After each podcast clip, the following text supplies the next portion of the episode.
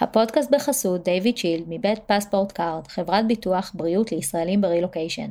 דיוויד שילד הופכים את חוויית הרילוקיישן שלכם להרבה יותר חלקה ופשוטה, בזכות פוליסה פשוטה בעברית, שירות לקוחות זמין בעברית ובאנגלית 24/7 וכיסוי נרחב. היי וברוכים הבאים לפרק מספר 21 ברילוקיישן זה בלב. בפרק היום אנחנו נדבר על נושא עצום שמהווה בעצם את אחת ההתמודדויות הכי משמעותיות ברילוקיישן וזה פער תרבות. אז פתיח ונתחיל.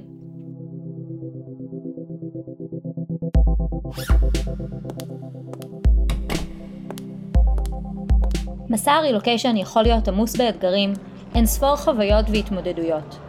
אני אביה טרכטינגוט, מאמנת נשים ואימהות לרילוקיישן ומערכות יחסים. אימא לארבע עולמות, נשואה לאבי וגרה בדאלאס טקסס שבארצות הברית. פה אשתף במסע הרילוקיישן האישי שלי, כדי לעזור לך להרגיש בבית גם ברילוקיישן.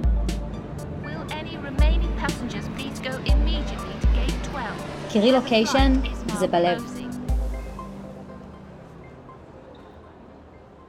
הנושא הזה של פער תרבות בעצם נמצא שם באדום בוהק מרגע הנחיתה ביעד, כלומר המקום אליו עברנו, זה משהו שהוא ממש כמו משב רוח, כלומר סוג של טורנדו, שתוקף אותנו בעוצמה המטורפת שלו ממש מרגע הנחיתה, רק שבשונה מטורנדו אי אפשר לחכות שזה יעבור, כי זה לא יעבור. צריך להבין איך לחיות עם הדבר הזה, ובעצם איך לעשות uh, blend in, how to blend in. בהקשר הזה יש חדשות טובות וחדשות פחות טובות. אני אתחיל עם הטובות. הטובות הן שאפשר להשתלב. אפשר להשתלב אפילו טוב, ואם אנחנו לא פרפקציוניסטים רגישים מדי ועסוקים באיך אנחנו נראים או נתפסים בעיני האחר בצורה אובססיבית, זה עובד ממש ממש טוב. כלומר, אפשר להרגיש מעולה עם עצמנו בתוך תרבות חדשה ואחרת, אפשר לחלוטין להשתלב. החדשות הפחות טובות הן שאם הגענו לפה בגיל יחסית מאוחר, למשל כמונו שהגענו אחרי גיל 30, אז יש פה איזושהי תקרה. תקרה שלא נוכל לחצות אותה. ואני חושבת שגם הרבה פעמים לא נוכל בעצם להבין אותה עד הסוף. כלומר, אני יכולה לראות גם אה, מתאמנות שלי, וגם אני רואה על הילדים שלי, וגם אנשים שעברו לפה לפני גיל 20, אפילו במהלך התיכון, אה, וחיים פה כמות נכבדת של שנים, יש להם את היכולת ממש ממש אה, לעשות בלנד אין, ממש אה, להשתלב ולהבין את הניואנסים התרבותיים ברמה מאוד יסודית ועמוקה. ואנשים שחיו את מירב החיים שלהם עד גיל גדול, כאילו גיל 30 זה גיל מבוגר לעשות מעבר כזה, כאילו בפרספקטיבה של חיים והשתלבות ו- והתמודדות עם פער תרבות. אה, אנשים שעשו את המעבר הזה אחרי גיל 30, בעיניי, אה, אלא אם כן הם גרים במקום החדש הזה כבר 30 שנה, זה מאוד מאוד, יש פה איזושהי תקרה, תקרה שלדעתי ממש על גבול הבלתי אפשרי לחצות אותה.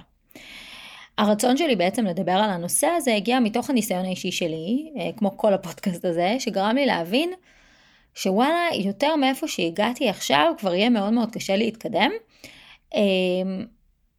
קצת כמו זה מזכיר לי את אלה שתמיד מנסים לש, לשפר אה, פסיכומטרי בציונים הגבוהים גבוהים, נגיד לשפר מ-780 ל-800, אז אני לא יודעת אם אני יכולה להשוות את איפה שאני נמצאת מבחינה תרבותית ושפתית ל-800 בפסיכומטרי, גם לא ל-780, אבל זה כבר כאילו כן במקומות האלה של הניואנסים, שאנחנו אנחנו חיים פה בקהילה מאוד מאוד אה, אמריקאית, יהודית אמריקאית, אבל רובה אמריקאית.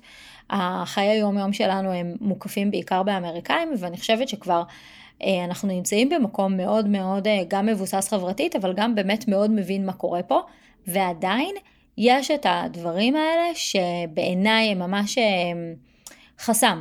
הם ממש כבר סוג של תקרה ש, שאני לא הצלחתי לפצח אותם עדיין. למה? כי אין להם חוקיות, זאת אומרת, יש חוקיות ואנחנו נדבר עליה, אבל אני כבר ארחיב ואפרט למה בדיוק אני מתכוונת. אם נלך כמה צעדים אחורה, בואו ננסה רגע להבין למה זה כל כך חשוב ומשמעותי בעצם להתערבב תרבותית. כלומר, זה בסדר גם להבין, הייתי יכולה להגיד לעצמי, מה מלא, זה בסדר להבין שאני מגיעה מתרבות אחרת, אני כנראה לא אצליח להתערבב תרבותית בצורה מוחלטת. כאילו, בואי, תני לעצמך שנייה את הגרייס הזה, תרפי. Uh, העניין הוא שהרצון uh, להשתלב תרבותית, הבסיס לדבר הזה נמצא באופן מאוד מאוד טבעי בנטייה שלנו כבני אדם להרגיש חלק מקבוצה. ומאחר ואנחנו פה חיים כבר יחסית לא מעט שנים, ואנחנו הם, אמ, חיים בסביבה מאוד מאוד אמריקאית, הרצון שלנו להמשיך ולהצליח להשתלב בצורה מוחלטת הוא אה, מאוד מאוד טבעי, הוא מאוד מאוד אנושי. לפני כמה זמן חבר אמריקאי אה, שחזר מטיול עם המשפחה בישראל, הוא היה בקיץ בישראל, וכשהוא חזר אז אירחנו אותו עם המשפחה שלו, ובשיחת מטבח כזאת הוא אמר לנו שהוא הגיע למסקנה שהישראלים מרשים לעצמם להפגין רגש בצורה מאוד מאוד גלויה. והמשפט הזה, מה זה תפס אותי חזק? כאילו, כשהוא אמר לי את זה, נהיה לי כזה אסימון שנפל של כאילו, וואלה, זה אישו מבחינתם, שישראלים מרשים לעצמם להפגין רגש בצורה גלויה. מה שמבחינתי נראה מאוד מאוד טבעי ו- ובריא גם. אני חושבת שהמשפט הזה לא רק מסכם מהמם את כל, נושא של, כל הנושא הזה של הפער תרבות, אלא גם ממחיש בצורה סופר מדויקת על מה הפער תרבות הזה יושב. זה כל כך הרבה יותר עמוק, כן, ומשמעותי מהמשפט הזה, אבל זה משפט שפשוט מפשט את זה בצורה סופר מעולה. הפער הזה בעצם, שנקרא לו פער תרבות, הוא בעצם גם פער שפתי. כלומר, לא מספיק לדעת אנגלית כדי להרגיש שנטמנו תרבותית. צריך ממש לדבר אמריקאית, ויותר מזה אני אגיד, אנגלית כשפה, אין לה כמעט משמעות אם תרבותית אין שם התאמה. שזה נכון, אני מאמינה לכל תרבות, גם בארץ יהיה לנו הרבה יותר קל לקבל מישהו שמבין את הסלנג ואת הלך הרוח הישראלי, מאשר מישהו שלא, גם כי אנחנו גם באיזשהו מקום קצת חסרי סבלנות לדבר הזה, ש, ש, שמישהו שונה והוא לא מבין. אה, זה פוגש אותנו בעצם בכל מגרשי החיים, אפילו בתוך הבית שלנו, כשהילדים נטמעים ומאמצים קווים אה, תרבותיים חדשים, גם שם זה פוגש אותנו. זו שפה שמעורבבת עם תרבות, שנפגוש במגרש החברתי, בבית ספר, בשיחות חולים בסופר, במקום העבודה, ובעצם בכל אינטראקציה שתהיה לנו עם העולם בו אנחנו חיים. כהכנה לפרק הזה נפגשתי לשיחה זומית עם הדר אבוטבול עוז, שהיא קלינאית תקשורת וחוקרת שפה באוניברסיטת בר אילן. אני רק רוצה להגיד שהדר יזמה את ההתקשרות בינינו, וזה הכי לא מובן מאליו, וסופר מוערך בעיניי, בהינתן ואנחנו בכלל לא מכירות, ו- ופשוט מטוב ליבה חלקה איתי את הזמן ואת הידע שלה. אז תודה רבה רבה הדר, הדר אבוטבול עוז, אמ, אני מאוד מעריכה את זה. אחד הדברים המשמעותיים שדיברנו עליהם בהקשר של השפה, זה הקשר בין השפה לזהות התרבותית.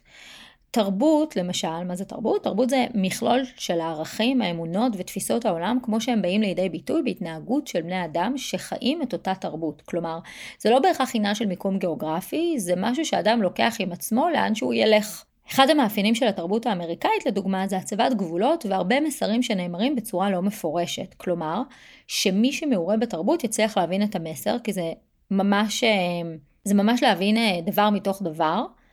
הרבה לא ייאמר במפורש. אלו שני דברים שמהווים הבדל מאוד משמעותי מההתנהלות התרבותית בישראל, שהיא יותר פרוצה מבחינת גבולות ומסרים, שהם מועברים באופן מאוד מאוד ישיר ולא בעקיפין, לטוב ולרע.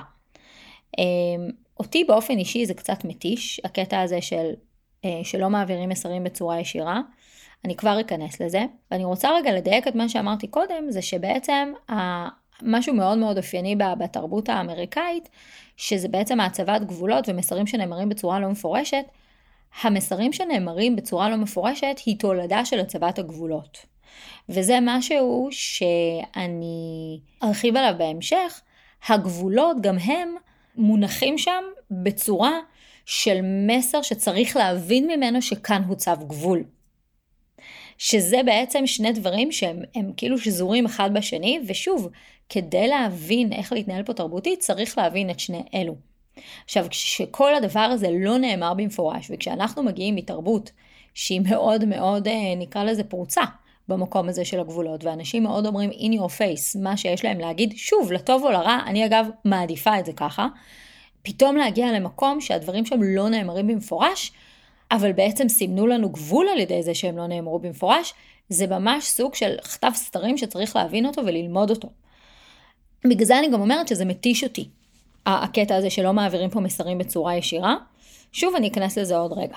עכשיו, משהו מאוד מאוד משמעותי שחשוב להבין לפני יציאה לרילוקיישן, זה כדי ש, שכדי להגיע למצב של מה שנקרא כשירות תרבותית, כלומר היכולת שלנו להיטמע תרבותית, עלינו להגיע קודם כל ממקום שהמחקר מגדיר אותו כענווה תרבותית, ובאנגלית cultural humility. זה בעצם ההבנה שצריך להבין את התרבות החדשה שאנחנו מגיעים אליה מתוך רצון להשתלבות. כלומר, זה לא סתם נקרא ענווה.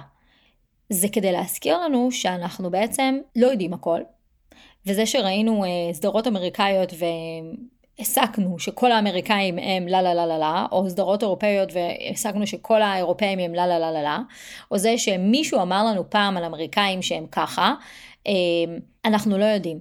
אנחנו לא יודעים. ויש פה משהו מאוד מאוד חשוב, שזה בעיניי אחת הנקודות המשמעותיות בפרק, מהפרק, שכשאנחנו מגיעים לרילוקיישן אנחנו קודם כל צריכים להבין שאנחנו מגיעים לעולם חדש לתרבות אחרת, והמשימה שלנו כאן הוא ה-state of mind שאנחנו צריכים להגיע איתו, זה ממקום פתוח וממקום מאוד מאוד לא שיפוטי.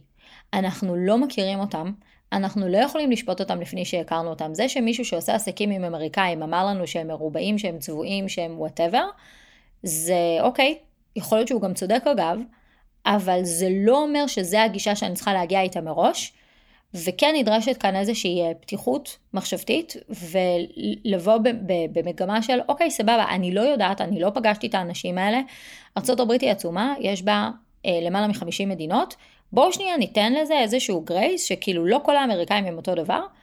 אה, נכון שיש איזשהו, אה, אה, נקרא לזה הלך, רוח תרבותי, כמו שיש הלך רוח ישראלי. עם זאת, מחובתנו, כשאנחנו מגיעים לרילוקיישן, אם אנחנו רוצים שיהיה לנו טוב, לבוא בראש פתוח ולא מקובעים על כל מיני סטיגמות כאלה או, אחר, כאלה או אחרות. אני רוצה רגע להוסיף על זה, אפילו אם אני אנתרופולוגית, בשיא הרצינות. עד שאני לא חיה במקום מסוים, אה, ו...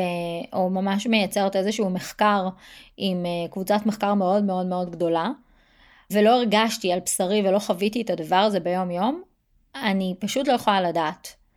ועוד משהו, גם אם אנחנו נפרש דברים בראש, אה, אנחנו נפרש אותם בדרך בה אנחנו מכירים. שזה גם מאוד מאוד משמעותי לדעת, ואנחנו ממש ממש חשוב שאנחנו נגיע פתוחים, וזה משהו שאני לא אפסיק להגיד אותו, ואני חושבת שאני לא, לא, לא משנה כמה אני אגיד אותו, זה, יהיה, זה עדיין לא יהיה מספיק.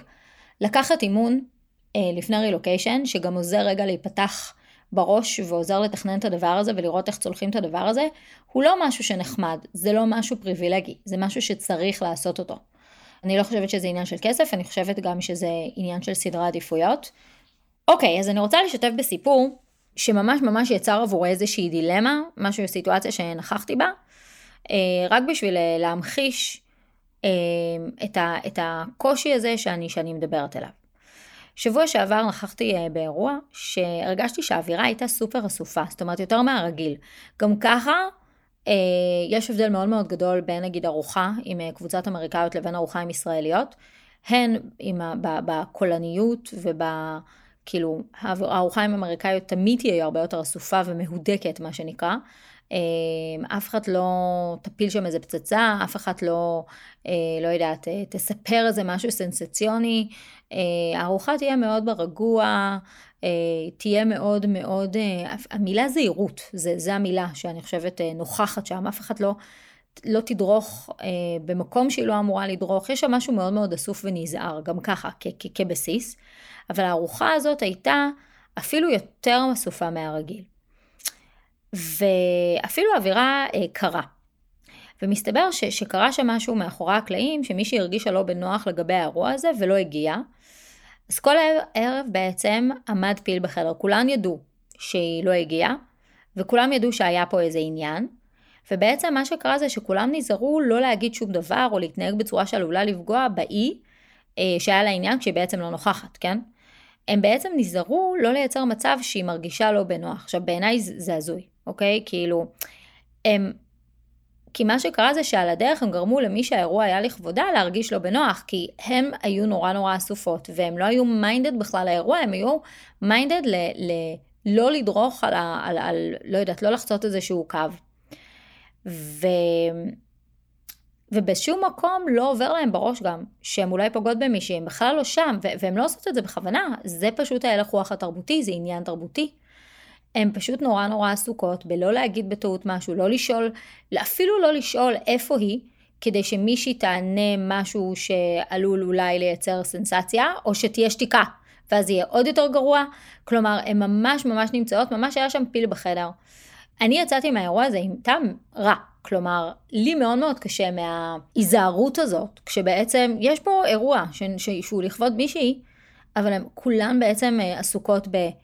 לא לדבר על משהו שכדי לא לפגוע אולי, או כדי לא לייצר איזשהו משהו, או כדי שלא יהיה מצב שזאת תגיד משהו, ואז יגידו שהיא אמרה... קיצור, משהו שלי מאוד מאוד קשה להבין אותו. ויצאתי, יצאתי מה זה מבולבלת, ממש, כאילו, אני, אני חזרתי הביתה ואני אמרתי, אני, אני לא הבנתי, כאילו, מה... אז בשביל מה יצאנו לכבוד האי אם כל ערב כולם ישבו אסופות בגלל מישהי שלישית? זאת אומרת, לי היה מאוד מאוד קשה עם זה. ואז דיברתי על הדבר הזה עם אה, חבר ישראלי שעובד פה המון המון שנים, והוא מכיר מאוד מאוד טוב אמריקאים, הוא עובד פה שנים. והוא הסביר לי בעצם שזה מה שהיה, זאת אומרת, אני פירשתי את זה בתור, הן פשוט היו לא נחמדות באירוע של האי, אה, לא נחמדות כלפיה. וממש סיפרתי לו לפרוטרוט את מה שהיה שם, והוא אמר לי, לא, לא, זה לא שהן היו לא היו נחמדות כלפיה, הם פשוט היה שם פיל בחדר, והם ניסו לא, הם הסתובבו סביב הפיל כל הערב. ואז אמרתי לו, תגיד, אבל זה לא משנה להם שהן על הדרך פוגעות במישהי? אז הוא אמר לי, לא, הן בכלל לא חושבות על זה, זאת אומרת, זה לא מגיע ממקום גואלי, הן פשוט לא חושבות את זה. ואני אמרתי לו, תקשיב, זה מה זה מתסכל? אז הוא אמר לי, זה מתסכל, אבל זה מה יש, זה התרבות שלהם. אוקיי? כאילו, אם את רוצה להשתלב, את צריכה להבין את זה. זה, זה מה יש, זו התרבות שלהם. וזה משהו שמחזיר אותי עוד פעם לנקודה מאוד מעניינת שדיברתי עליה באחד הפרקים הקודמים, דיברתי על זה בפרק על playdates, שיש פה חשיבות מאוד מאוד מאוד גדולה, באופן כללי, בקטע תרבותי, לא לייצר מצב שגורם לשני להרגיש לא בנוח. כלומר, once גרמת לשני להרגיש לא בנוח, אפילו בעפעוף, זה ממש אה, בעייתי. זה ממש משהו שלא עושים אותו פה. Uh, בגלל זה גם, המסרים שמועברים, מועברים מאוד מאוד בזהירות, וצריך נורא נורא נורא לקרוא בין השורות, כי דברים, אנשים לא רוצים להגיד פה דברים במפורש כדי לא לגרום לאנשים להרגיש לא בנוח. אני יודעת שזה הזוי, ואני חושבת שמישהו ישראלי נורא נורא קשה לו אה, לא רק להבין את זה, אלא גם לקבל את זה. אבל זה, ככה זה. ככה זה תרבותית, וזה משהו שאני בעצם הבנתי את העומק שלו ממש רק עכשיו, בתקופה האחרונה. בנוסף, יש פה איזשהו עניין של, ה, של העניין השפתי, שיש לו משקל סופר משמעותי. יש לו, עניין, יש לו משקל משמעותי על תהליך של היטמעות, אה, מבלי להיכנס פה עכשיו לדקויות ודוגמאות ספציפיות על צורת דיבור, ככל שעובר הזמן אני מבינה עד כמה הדרך בה אנחנו נתבטא ונבחר, ובחירת המילים שלנו אה, תשפיע לגמרי על המסר אותו נרצה להעביר. כלומר, המשמעות היבשה של המשפט תהיה תקינה, אבל המסר שהוא יעבר יהיה לא מדויק, אוקיי? בניגוד למשל לעברית, ששם יש עניין, יש משקל הטונציה, או לדרך שאנחנו, איפה נשים את הפסיק במשפט, שם יש משמעות. פה זה ממש עניין של בחירת מילים, זה לא רק הטון שאמרנו את הדברים, זה ממש המילים שבחרנו להעביר את המסר שלנו, ובעצם יוצא שלכל מסר יש מיליון דרכים וצורות שונות לבטא אותו. עכשיו הבעיה היותר גדולה היא שבגלל שיש כל כך הרבה דרכים להעביר מסר, לא תמיד, לדעתי, כולם מבינים במה מדובר. מה שמוליד עוד פעם סיטואציה של ביצה ותרנגולת, שאנשים פשוט מבינים דבר מתוך דבר, גם כי יש פה את העניין של האלמנט התרבותי שלא מדברים בצורה מפורשת. מבולבלים? גם אנחנו, גם אני. אני חושבת שמשהו שמאוד מאפיין פה זה הימנעות מקביע, מקביעות ויותר שימור אה, אה, דיבור בדרך השלילה. כלומר, אני אתן דוגמה, לפני כמה זמן היו פה, היה פה אה, חברים אצל הבן שלי, וזה לא עבד. כלומר, הם היו, הגיעו שני חברים, הם היו שלושה ביחד, וזה לא עבד, אוקיי? אחד הילדים אה, התנהג בצורה שהייתה מאוד מאוד פוגעת, זה יצר בכי, כלומר, הייתה אווירה מאוד מאוד לא נעימה. הייתה, זה היה גם שבת, אז לא יכולתי להתקשר לאף אימא, כאילו לפזר את האירוע הזה, וזו הסיטואציה הלא נעימה. עכשיו, במקרה באותו זמן הייתה אצלי חברה אמריקאית, ושאלתי אותה, אמרתי לה, תגידי, מה אני אומרת לאימא? כאילו, הרגשתי ממש שאני צריכה להגיד לאימא של ילד הפוגע, כאילו, תקשיבי, כאילו, בצורה עדינה, את צריכה לדעת שככה וככה נעשה, זאת אומרת, ככה הוא התנהג. אני, אם הבן שלי היה מתנהג ככה, הייתי רוצה לדעת. כלומר, לא הייתי רוצה להחליק את זה, הייתי רוצה לדעת. והיא אמרה לי, את לא יכולה להגיד לה, את פשוט לא יכולה לעשות את זה. והיא אמרה לי, את צריכה להגיד לה, נראה לי ששלוש זה לא עובד כל כך טוב. באנגלית, שוב, באנגלית זה נשמע הרבה יותר טוב, כאילו מה שאמרתי לה בפועל היה, the three arrangement was an amazing. שזה פשוט פחות, פחות. אוקיי? בעברית שלוש זה, זה פחות, זה ככה, זה הניסוח בעברית לדעתי.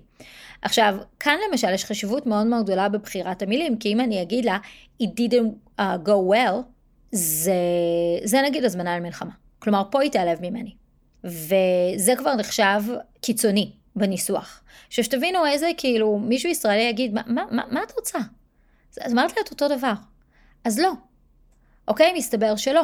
כלומר, יש פה חשיבות נורא נורא גדולה לדרך בה אני מעבירה את הדברים. הדברים צריכים להעבר, ל- ל- להיות מועברים בצורה נורא נורא נורא עדינה ומאוד לא מפורשת, אוקיי? כי כשאני אומרת, אה, זה לא הלך מדהים, כישראלי אנחנו נפרש את זה כאילו, בסדר, בסדר, לא היה מדהים, פעם הבאה יהיה יותר טוב, נכון? כאמריקאי תפרש את זה שלוש זה לא עובד, נקודה. ובאמת, סיטואציה שהייתה כמה שבועות אחר כך, בה הייתה אפשרות לייצר, כמעט נוצרה שם עוד פעם את אותה שלישייה, אותה אימא אמרה, תקשיבי, אני זוכרת שפעם קודמת זה לא עבד מדהים, בואי בואי נוותר על השלישייה, אוקיי? כלומר, המסר הוא עבר, והוא אמר, הוא עבר בצורה טובה. עכשיו זה משהו שאני יכולה להגיד שלפני שנים, שנתיים, שנה, לא הייתי מודעת לדבר הזה בכלל. והייתי יכולה להגיד לה, אפילו בצורה מפורשת, כאילו, הוא עשה ככה וככה, ומה שזה היה מייצר, זה בעצם שהיא הייתה מהנהנת והייתה אומרת לי, או, ומהנהנת ועושה, אהה, אהה, וזהו. ויותר לא הייתי שומעת ממנה. וכשהייתי רואה אותה, הייתי מקבלת תגובות קרות ופאסיב אגרסיביות. כזה מין. אז אני שוב, אני לא יכולה להיכנס פה לכל הדקויות, זה גם משהו שנראה לי נורא נורא צריך לחוות אותו באותו רגע כדי להבין. אני מקווה שהדוגמה שהבאתי מסבירה בצורה שהיא מובנת ו- ועושה שכל על רמת הדיוק שהמסרים פה צריכים להיעשות כדי שהם יועברו בול, כדי שהם יועברו נכון. זה, זה ממש באמת, אני ממש חווה את זה בתור אה, סוג של אה, מגבילית המוחות. כלומר, ברגע שנהיה מידה ישירה, זה ממש מייצר ריב. ומצד שני, אני כמוח של ישראלית, כשאני לא ישירה, אז זה משאיר מקום לספק. דוגמה נוספת, אה, הייתי באספת הורים לא מזמן. עכשיו, למה נועדה אספת הורים? אספת הורים נועדה בעצם לתת תמונה להורה, לאיפה הילד נמצא, מה קורה איתו, במידה ויש דברים שצריך לטפל בהם, אז כמובן לדבר על זה. בפועל, אספת הורים זה שעשועון בדמות מגבילית המוחות, שהמטרה היא בעצם להבין מה נאמר בין השורות. אם יש בעיה, בחיים, אבל בחיים לא יגידו עליה. שמעתם נכון, אם יש בעיה עם הילד באספת הורים, לא יגידו לנו עליה. אז מה בעצם אנחנו עושים שם? שוב, משחקים במקבילית המוחות בלנסות להבין מה הולך שם, מה הם בעצם כן אומרים. אה, זה הזוי בעיניי, עד לא נתפס. המקסימום הכי קיצוני, אוקיי, שנועז שמורה יגיד, זה יהיה משפט כמו The only concern that I can think of is, אוקיי? ואז הם יגידו איזה משהו, והמשהו הזה, אנחנו צריכים לקחת אותו בשיא הרצינות, אוקיי? אם במוח ישראלי, בצורת חשיבה ישראלית, זה יהיה כאילו, אוקיי, בסדר, בקטנה, כאילו סך הכל הכל טוב, יש איזה משהו פיצי שלא צריך ממש לעשות ממנו סיפור, אז לא. צריך לעשות מזה סיפור, כי זה משהו שהוא מבחינתה הוא כן משמעותי. ועכשיו אני צריכה גם לצאת מנקודת הנחה שגם הניסוח, גם הצורה שבחרו לנסח את הדבר הזה, גם שם זה היה בצורה של בחירת מילים, אוקיי? כאילו אני צריכה להעלות כמה, להוסיף לדבר הזה קצת ווליום כדי להבין באמת מה קורה. בעצם הדחף שלי, הצורך שלי לדבר על כל הדבר הזה, נבע מזה שבתקופה האחרונה נאספו אצלי בחיים כל כך הרבה סיטואציות כאלה, שפשוט חוויתי מסרים לא ישירים, ומאחר ואני בן אדם שאין לו הצגות וגינונים, ואני באמת אומרת את הדברים כמו שהם, גם בהשוואה, גם, זאת אומרת, גם ביחס לבן אדם ישראלי, אני בן אדם שהוא די ישיר, זה הציף אותי מאוד. והרגשתי שעם כמה שאני מבינה שכן, וכמה שאני מרגישה שכן הצלחתי להבין מה הולך פה, אני מקבלת שוב ושוב ושוב הוכחות לזה שאני פשוט לא מבינה. וזה יצר אצלי תסכול, עייפות ואפילו התשה. התשה בכל המסע הזה שנקרא לו השתלבות ברילוקיישן, כי באופן סופר ישיר, כדי להרגיש טוב בתוך הקבוצה, כאילו השתלבתי בה, אני צריכה גם לשלוט ברזי התקשורת ובדרך העברת המסרים. עכשיו, לא יודעת, אולי יום אחד כשאני אעשה דוקטורט בחקר תרבויות, אנתרופולוגיה, אני אצליח להבין לעומק מאיפה כל הדבר הזה מגיע ואיך באמת להתנהל עם זה. עד שזה יקרה, אני רוצה רגע לחזור למשפט שהחבר שלי אמר לי על ישראלים, שהם מרשים לעצמם להביע רגשות ללא פילטרים. ולהבין שבעצם גם פה, כמו בכל דבר בעצם שאנחנו עושים ושמאתגר אותנו, יש פה הזדמנות ללמידה. אני חושבת שהלמידה הזאת היא למידה סופר מאתגרת. בטח למישהו שהוא מראש, צורת התקשורת שלו היא מאוד מאוד ישירה.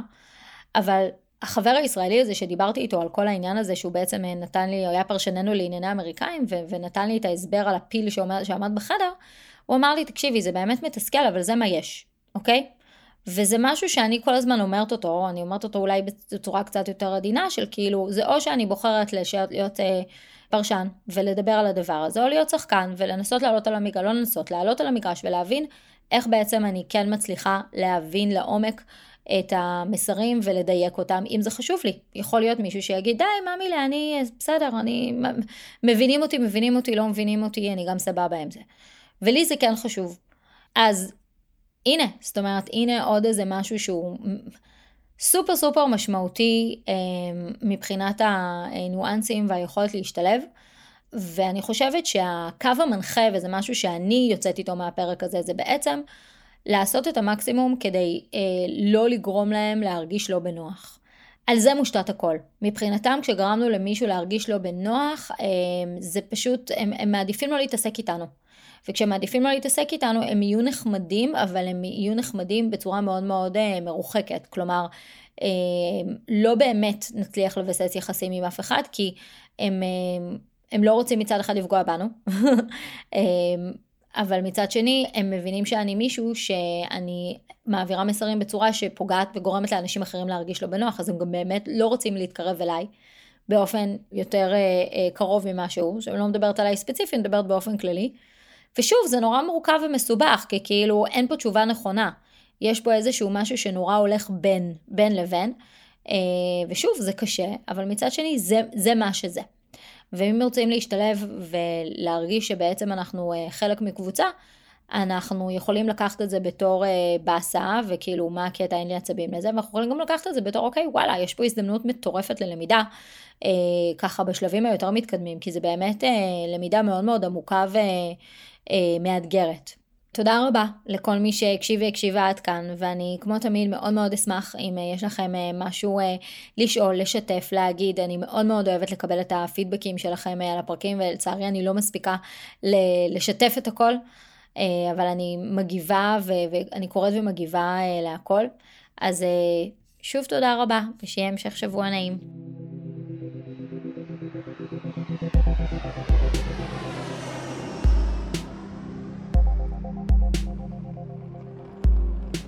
אני אבקש שתיקחי לך רגע ותחשבי, מה את לוקחת מהפרק? תרגישי חופשי לשתף אותי בתובנות ובמחשבות, כמו גם לשתף חברות שיכולות להתערם מהפודקאסט. תודה רבה, וניפגש בפרק הבא של רילוקיישן זה בלב.